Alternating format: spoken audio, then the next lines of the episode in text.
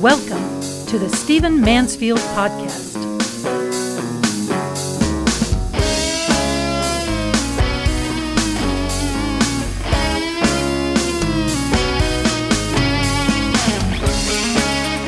Welcome to the Stephen Mansfield podcast. It's great to have you with me.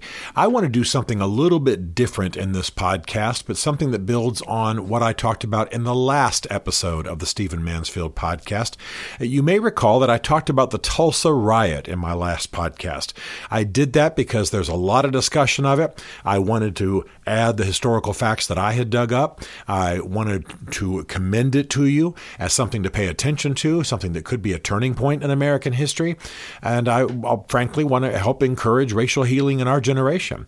Many of you heard me reference the Tuskegee syphilis experiment and said you didn't know anything about it. And it's so important that I want to do one additional podcast coming out of African American history. Um, and I, will do them again in the future. It's one of my academic specialties. But I, I really am, am glad for the opportunity to spread a knowledge of what the Tuskegee syphilis uh, experiment was. The reason is that it's very relevant to what's going on today. It's not just about the racial reconciliation we need in our time, but it also explains why some African Americans Americans. It explains in part why some African Americans are slow to get the vaccinations for COVID 19. Uh, we know that the African American community is hesitant. It doesn't seem to trust the American medical establishment as much as perhaps some other ethnicities and and uh, skin colors, so to speak. And so you we have to ask ourselves why. Well, this is one of the reasons why. I've heard people doing interviews on television, uh, African Americans recently, specifically reference the Tuskegee syphilis experiments. Now, they've been over for decades but it lives in memory. So I want to tell this story briefly, make sure that you know the salient facts. And everybody listens to this podcast, you can imagine, no matter your race, no matter your ethnicity, no matter your nationality, uh, no, no matter who you are, what your gender is, what your background is, whether you're American or not, I want you to be part of racial and ethnic healing in this generation. And this podcast is committed to that. So I don't mind taking another podcast to talk about this episode in American history that many many of you, particularly my foreign friends who are listening to this podcast, may not know. The bottom line is this. First of all, let me tell you what Tuskegee is. Tuskegee was a university, now a university, originally a college, uh, founded by Booker T. Washington. Now, I don't usually sell books on this podcast, but I wrote a book on Booker T. Washington. I want to commend it to you. Talks about the university, talks about his life, talks about the pillars he built on. He's a hero of mine, and, uh, and I want to commend that to you. So if you don't know anything about Tuskegee, and the name Booker T. Washington um, is more about the name of a musician than it is about uh, a man who led a university. Uh, I want you to I want you to maybe pick up that book or another book on his life. He was the most famous black man of his generation, first black man to dine in the White House with Theodore Roosevelt. I could go on and on. So I won't go into the details of Tuskegee, but the bottom line is, uh, by the time this Tuskegee syphilis experiment came along, Tuskegee was a trusted African American institution. Uh, Booker T. Washington was long dead by that time, more than 15 years dead. But uh, this school was chosen as the location for this experiment because Tuskegee was a trusted uh, institution. So let's dive into some of the facts.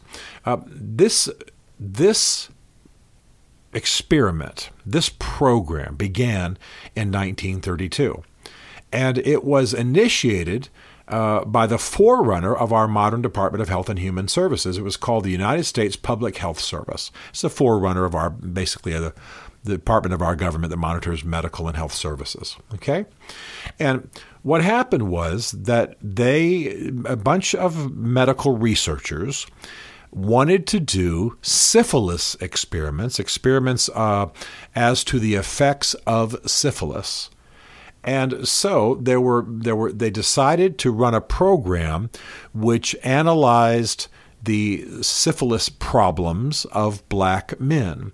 Now, the the problem is that they let this experiment go on far too long. They purposely misdiagnosed these men. They did not tell them about their true condition.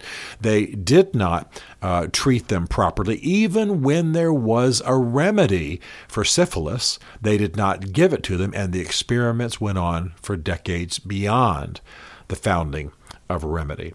So uh, the bottom line is that the researchers told their subjects, now this is as of 1932, the researchers told their subjects that the experiments would last for six months. They lasted for 40 years. Okay? Uh, penicillin was was uh, determined to be the solution for syphilis as of uh, certainly no later than 1947.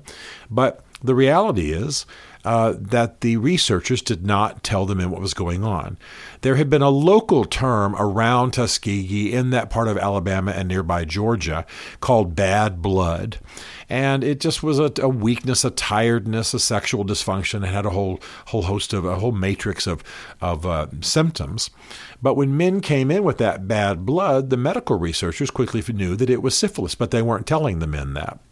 So they were doing tests for bad blood. They were bringing them back. They were keeping them, um, and, um, they were monitoring them for years and years without ever actually treating it. Well, you can already imagine what happened. These men who had syphilis and didn't know it, by the way, they thought they had some bad blood, um, something, something you know, locally almost slang language, bad blood. Um, they went home and infected their wives. And as a result, uh, those wives uh, gave birth to children who had defects and problems because they they were conceived in a situation of syphilis. I'm not going to be uh, overly technical here. Now, for in our generation, uh, we might conclude that syphilis is just a sexually transmitted disease. It doesn't sound that serious, and the reason, of course, is that we found the cure. But I want you to consider that syphilis unchecked, syphilis untreated, syphilis without the benefit of penicillin could lead to blindness.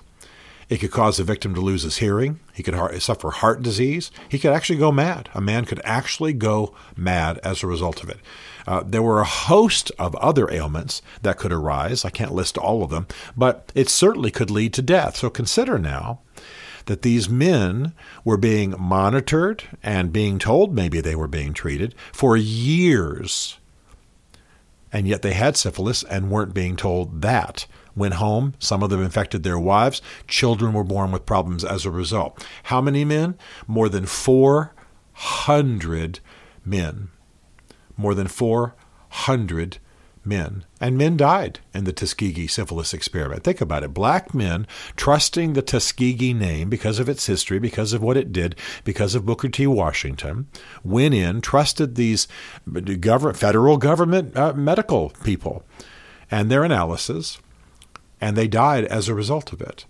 Uh, now, the evils of this thing did not end until 1972. And the only reason it did end uh, when it did was that uh, a, a, medical researcher, one of the staffers, uh, said enough and he exposed it.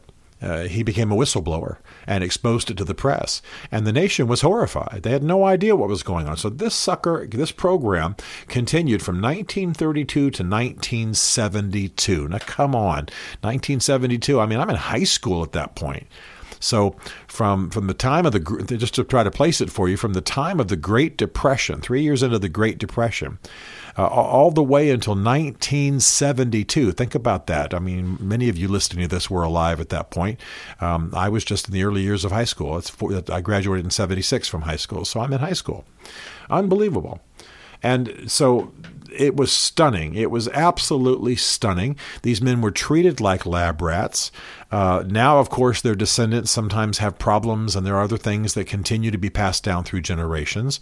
Um, thankfully, President Bill Clinton publicly apologized for it, said it was absolutely morally wrong, repugnant, should never have occurred in our nation. He was right, and I'm grateful that he did that. So, I want you to consider that you're black. Consider that you're in a family. Consider that your father says, well, you know, they did experiments on black men at Tuskegee. Uh, historically, uh, you know, you've heard the phrase HBCU, historically black college or university. This is one of the premier and earliest black colleges and universities, one of the most prominent in our generation. Well, I shouldn't say our generation, in our in, in the maybe I should say in the 20th century. And imagine that you're in a family and this, this knowledge is being passed down to you through your father, through your grandfather, uh, through your teachers, as it should be, by the way. And perhaps there are even family members, you know, ancestors who, who went through this, uh, this, this uh, syphilis, Tuskegee syphilis experiment. And perhaps death resulted, perhaps madness resulted, perhaps hearing loss resulted. Certainly, sex, sexual dysfunction could have resulted. Uh, uh, other other sorts of things could have could have caused tremendous problems. And this is what is passed down through your family line. This is what's passed down in schools. This is what's passed down to you uh, because you are a black man or a black woman.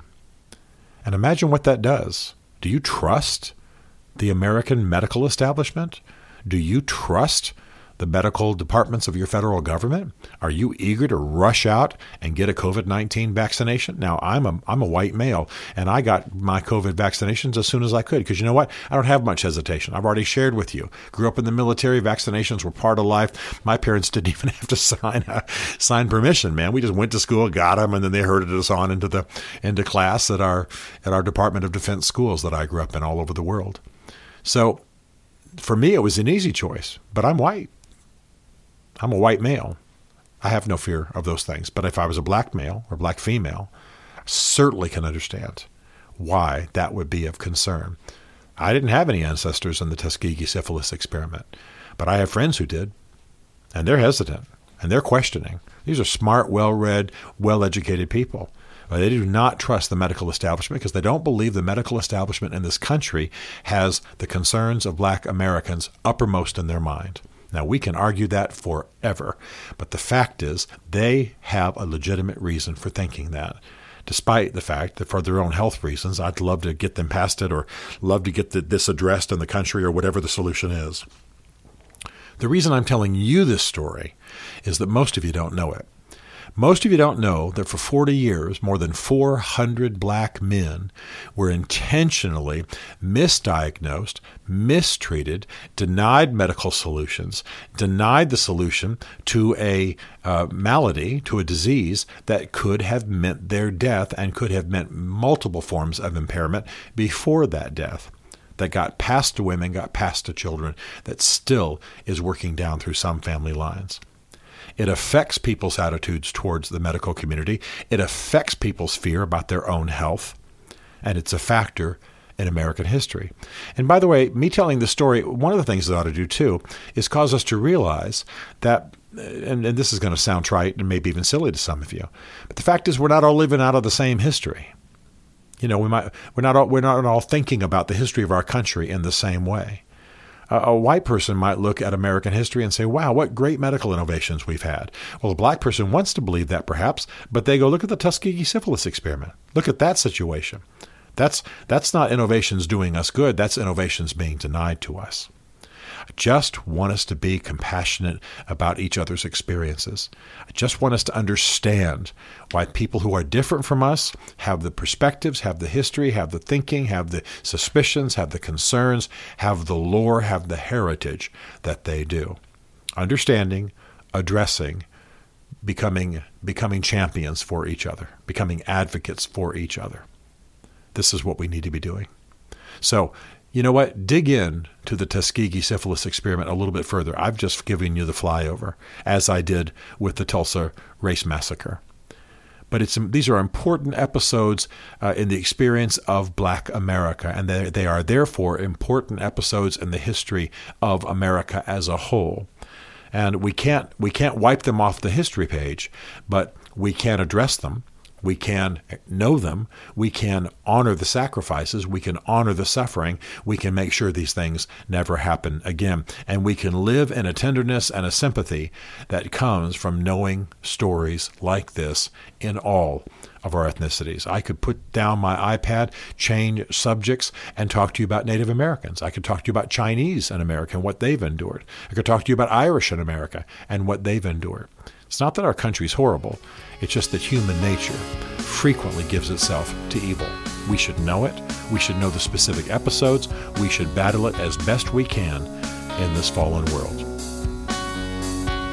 Stephen Mansfield is a New York Times best-selling author, a popular speaker, and a frequent faith and culture commentator on Fox and CNN.